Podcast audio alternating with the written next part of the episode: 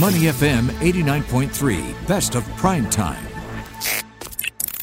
In the spotlight on Money FM 89.3. You're listening to Prime Time on Money FM 89.3. Now, the Singapore Business Federation this week launched its Singapore Women Entrepreneurs Network.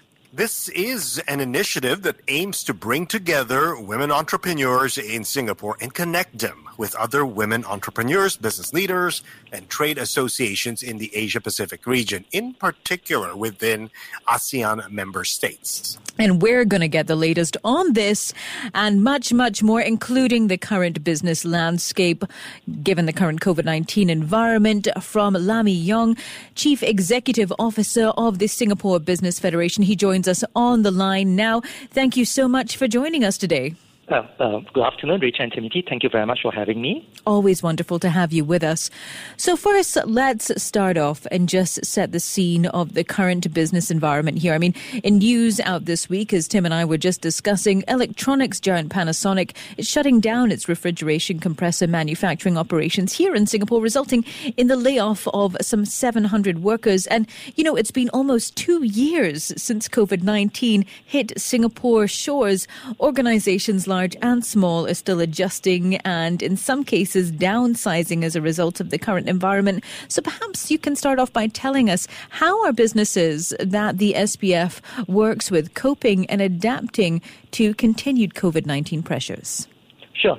I think the past one and a half years have uh, no doubt been very challenging for businesses. Mm-hmm. I mean, we have had to deal with the various uh, safe management, regulatory measures uh, in response to COVID in addition to facing disruptions to revenues and uh, increases in costs.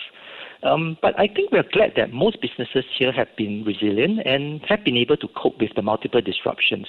Of course, the various support packages from the government uh, have also been instrumental in helping businesses to tide over the tough times. And we also know that the impact is uh, uneven across industries and across companies. Some have been less affected and uh, have been able to uh, cope with the disruptions better. Um, others like tourism, F&B, retail, and the consumer-facing services are much more badly affected and are still, in fact, facing significant headwinds. And speaking of initiatives, what are your thoughts on the extension of the JGI, the Jobs Growth Incentive, just announced today? Hmm. Well, I think that's something uh, very much welcomed by companies mm. uh, because it uh, encourages companies to uh, con- who are able to to bring forward their employment to employ more people at this time, and that is something good for the workers as well, as there'll be more uh, employment opportunities for them. Okay, coping with the increasing number of uh, cases of COVID 19, let's of course not forget that transformation is still a key to help businesses adapt and survive uh, after COVID with a new normal or whatever that may be. We still don't know. But can it be difficult to balance? Uh, indeed, it can be difficult to balance, uh, but I think the silver lining is that the pandemic has also forced businesses to transform in order to survive. Mm. And in fact, it has helped to accelerate transformation across uh, many sectors and businesses. In our national business survey that we did in the uh, later part of last year, 84% of businesses reported having accelerated their digital transformation by an average of uh, two years. I think this is very encouraging, uh, not just for the present moment, but also uh, positions them well for the future, uh, for their recovery and growth. Over the past uh, one plus year, we have also seen many companies transforming their business models. I think one example that we have, uh, many of us have seen, is how some of the brick and mortar retailers have transformed to become omni-channel retailers. Such transformation not only help them to survive the current tough times, but really also position them well to thrive in the future omni-channel retailers. I love that that phrase. Now let's talk about employment and unemployment because we did see Singapore's unemployment rate rise for the first time in 10 months. That was in July. Now some firms have needed to downsize due to uh, business difficulties in the current climate uh, as we we spoke about earlier with uh, as was the case with Panasonic. And while that's necessary for some, perhaps you can talk to us about the importance of grooming talent and upskilling employees in the current environment to help achieve business growth despite, you know, the challenges that many companies are facing at the moment? Hmm, right. Um, I think uh, while downsizing is uh, unfortunately unavoidable for some businesses, I do believe that businesses uh, in general recognize that beyond their immediate survival, they do need to position themselves for recovery. And beyond the recovery, they need to position themselves for growth. And for all this, the capability of their workforce is really critical. So even as they need to downsize to survive, they also need to take care to look at uh, how to preserve and grow the capabilities they need mm-hmm. for eventual recovery and growth. So we are very glad that uh, many businesses continue to be supportive of and continue to invest in the upskilling of their workers. Uh, over the past one plus years, we have seen active participation in our various workforce development schemes that uh, that's administered by SBF. So beyond training courses, this includes things like the Industry 4.0 Human Capital Initiative, the Professional Conversion Program for Internationalization Professionals, and the SG United Traineeships and Mid-Career Pathway Programs. So despite the difficult times, we continue to see many businesses step forward to take part in these uh, uh, programs to uplift and upskill their workforce. Can you share with us some positive business examples of companies that have done this and been able to successfully expand not only in Singapore but also overseas? Hmm. Sure. Let me share a bit about our Industry 4.0 Human Capital Initiative. Hmm. This initiative seeks to support companies in their Industry 4.0 transformation journey uh, through equipping them with the people management and job redesign skills need, that is needed for successful transformation. So it goes beyond technology to really look at the human capital part as well.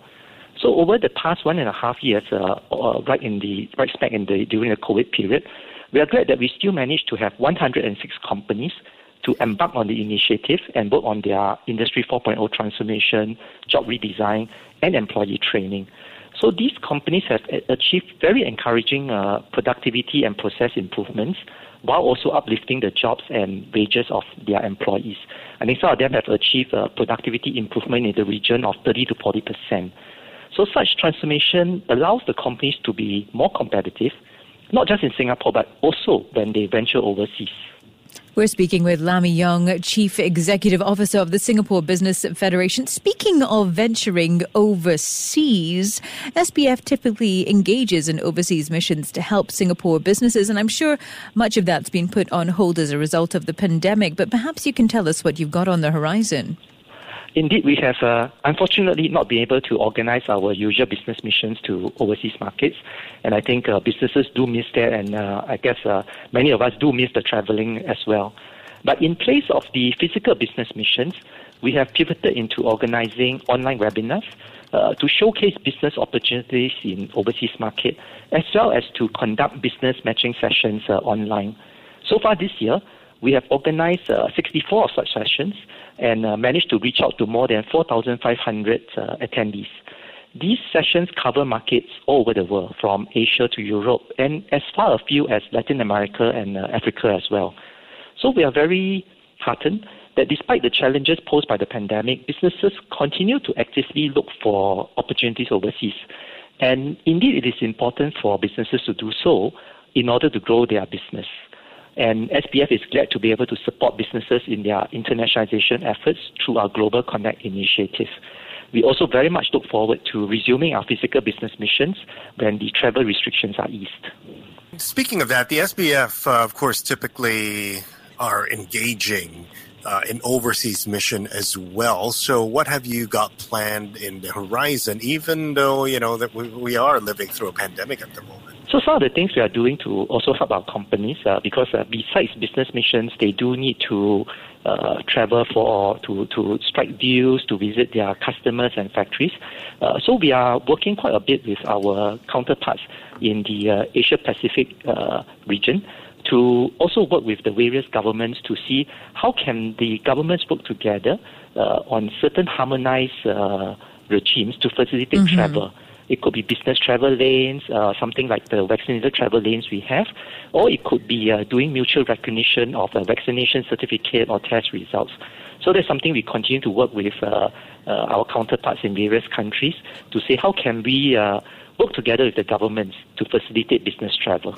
Now, speaking of regional ex- uh, expansion, the Singapore Business Federation this week launched its Singapore Women Entrepreneurs Network. And that's an mm. initiative that aims to bring together women entrepreneurs, female entrepreneurs in Singapore and connect them with other entrepreneurs across the region, business leaders, trade associations in the Asia Pacific as well as in ASEAN, in particular, ASEAN member states. Can you tell us more about this initiative, the inspiration and the catalyst behind this this this initiative? Why now? Hmm. Sure. Um, I think now uh, this year is also a very opportune time for us to do this. This year being the uh, designated the year of celebrating SG women, um, but the work on this actually started about a year ago uh, when Rachel Ng, uh, who is now the chair of the EXCO for mm-hmm. Raised the issue with me and we started studying this, and we realized that while there are various uh, women's groups in Singapore, uh, including like professional women's group uh, and uh, women's group of some of the trade association, uh, there's currently no group that focuses on women entrepreneurs. Uh, and by entrepreneurs, we mean those that started the business or have a stake in the business. So, so to say, they have skin in the game of the business. So we held some focus group in March this year uh, to talk to various women entrepreneurs and business leaders about whether they see a need for such a network. And uh, we got very good feedback, mm-hmm. and uh, they did share that they do see some unique challenges that they face, and that they would uh, appreciate having a network where women entrepreneurs can support each other. And in fact, a number of them uh, volunteered to work with us to set up this network. What kind of unique challenges are you looking to solve with this? So I think uh, some of the during the launch on Tuesday, some of the women entrepreneurs shared about their experience and challenges.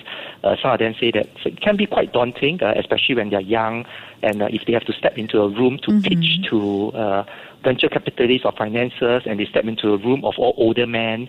Uh, how do they uh, carry themselves mm-hmm. uh, and how do they uh, how do they sell themselves. I think these are things that uh, they think will be useful for, for women to support each other on, so that they are better prepared in uh, when they have to do their uh, pitches to venture capitalists or the investors. All right. Thank you very much for sharing your insights with us. Yi Young. Lam Yi Young is the Chief Executive Officer of the SBF. To listen to more great interviews, download our podcasts at moneyfm893.sg or download our audio app. That's A W E D I O. Available on Google Play or the App Store.